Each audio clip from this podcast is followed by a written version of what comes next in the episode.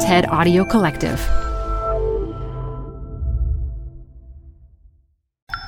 This TED Talk features border specialist Augie Picado, recorded live at TED at U P S twenty seventeen.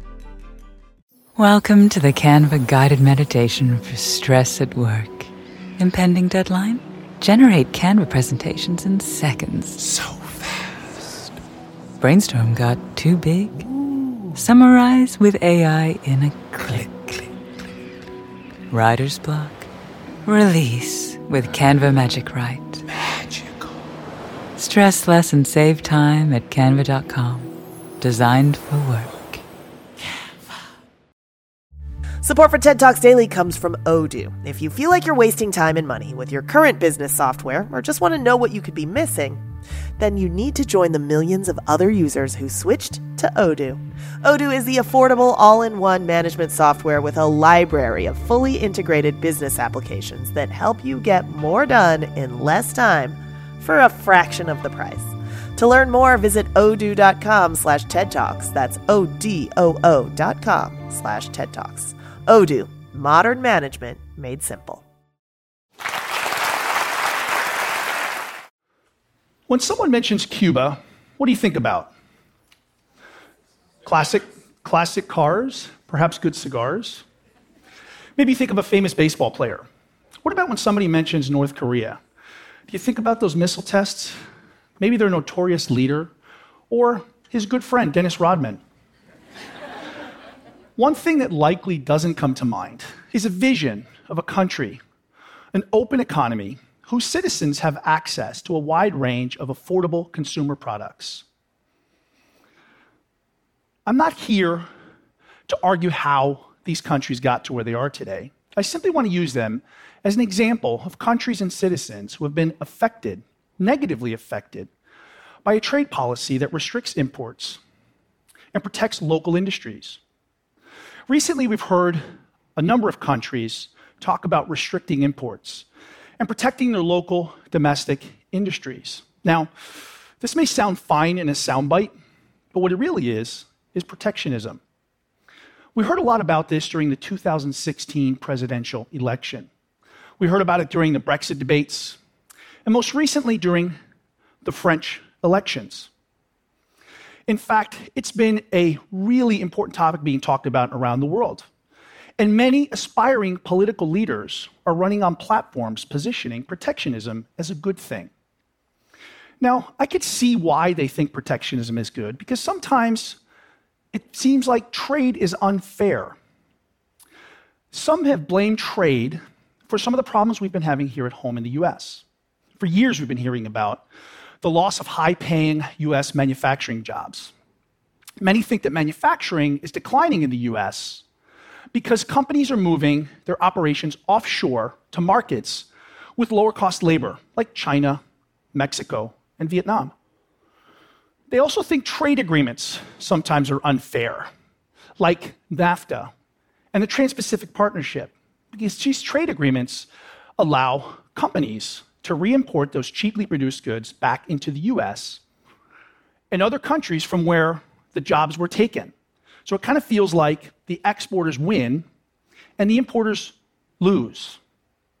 Now, the reality is output in the manufacturing sector in the U S is actually growing, but we are losing jobs. We're losing lots of them. In fact, from two thousand to two thousand ten, five point seven million manufacturing jobs were lost. But they're not being lost for the reasons you might think. Mike Johnson in Toledo, Ohio, didn't lose his job at the factory to Miguel Sanchez in Monterrey, Mexico. No. Mike lost his job to a machine. eighty-seven percent of lost manufacturing jobs have been eliminated because we've made improvements in our own productivity through automation. So that means that one out of ten lost manufacturing jobs was due to offshoring.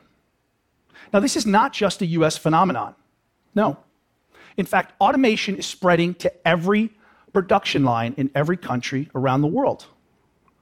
But look, I get it.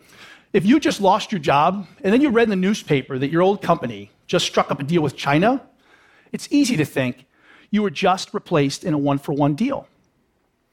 When I hear stories like this, I think that what people picture is that trade happens between only two countries. Manufacturers in one country produce products and they export them to consumers in other countries. And it feels like the manufacturing countries win and the importing countries lose.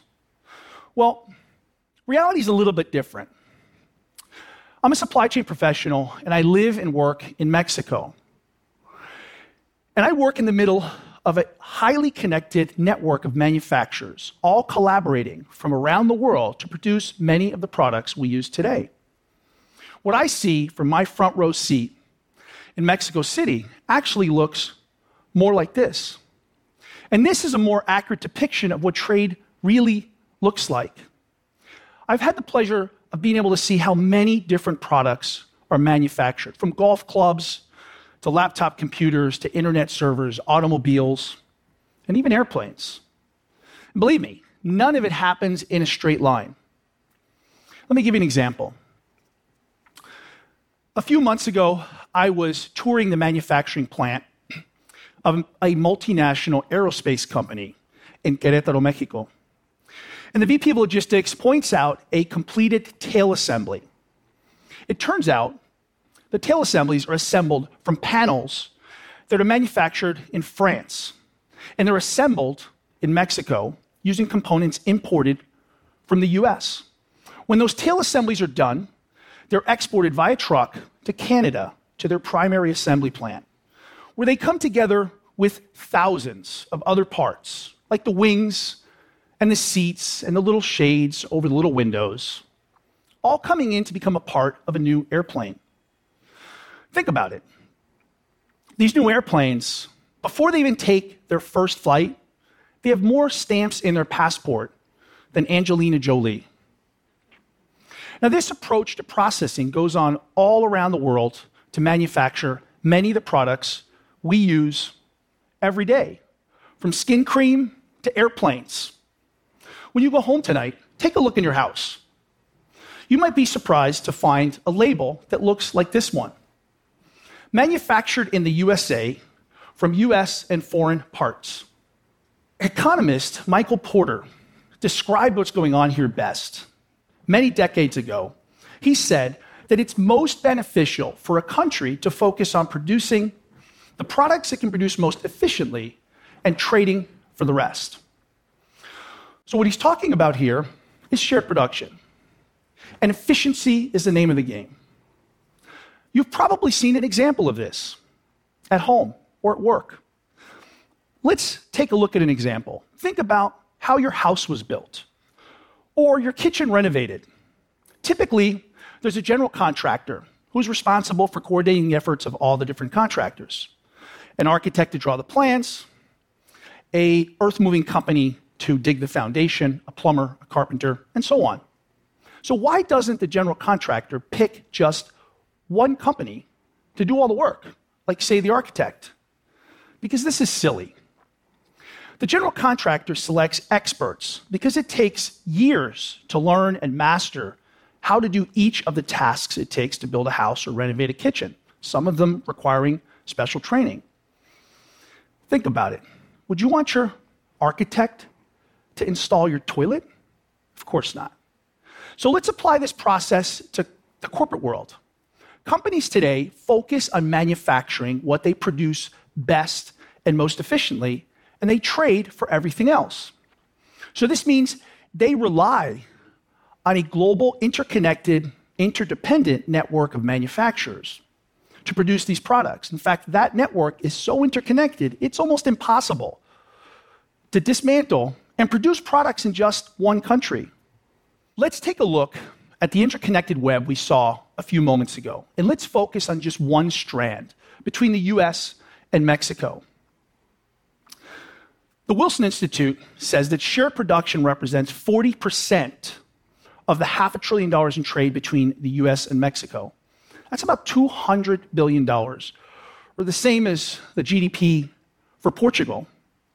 So let's just imagine that the U S decides to impose a twenty percent border tax on all imports from Mexico. Okay, fine. But do you think Mexico is just going to stand by and let that happen? No, no way. So in retaliation, they impose a similar tax on all goods being imported from the U S. And a little game of tit for tat ensues. And twenty percent, just imagine that twenty percent duties are added to every good product, product component crossing back and forth across the border. And you could be looking at more than a forty percent increase in duties, or eighty billion dollars. Now, don't kid yourself. These costs are going to be passed along to you and to me. Now, let's think about what that impact might have on some of the products or the prices of the products that we buy every day. So if a thirty percent increase in duties were actually passed along, we would be looking at some pretty important increases in prices. A Lincoln M K Z would go from thirty-seven thousand dollars to forty-eight thousand dollars. And the price of a Sharp sixty-inch H D T V would go from eight hundred ninety-eight dollars to one thousand one hundred sixty-seven dollars. And the price of a sixteen-ounce jar of C V S skin moisturizer would go from thirteen dollars to seventeen dollars. Now remember, this is only looking at one strand of the production chain between U S and Mexico. So multiply this out across all of the strands. The impact could be considerable. Now, just think about this. Even if we were able to dismantle this network and produce products in just one country, which, by the way, is easier said than done, we would still only be saving or protecting one out of ten lost manufacturing jobs. That's right. Because remember, most of those jobs, eighty-seven percent, were lost due to improvements in our own productivity. And unfortunately, those jobs, they're gone for good. So the real question is, does it make sense for us to drive up prices to the point where many of us can't afford the basic goods we use every day for the purpose of saving a job that might be eliminated in a couple of years anyway? The reality is that shirt production allows us to manufacture higher quality products at lower costs. It's that simple. It allows us to get more out of the limited resources and expertise we have, and at the same time benefit from lower prices. It's really important to remember that for shared production to be effective, it relies on efficient cross-border movement of raw materials, components, and finished products. So remember this. The next time you're hearing somebody try to sell you on the idea that protectionism is a good deal, it's just not. Thank you. For more TED Talks, go to ted dot com.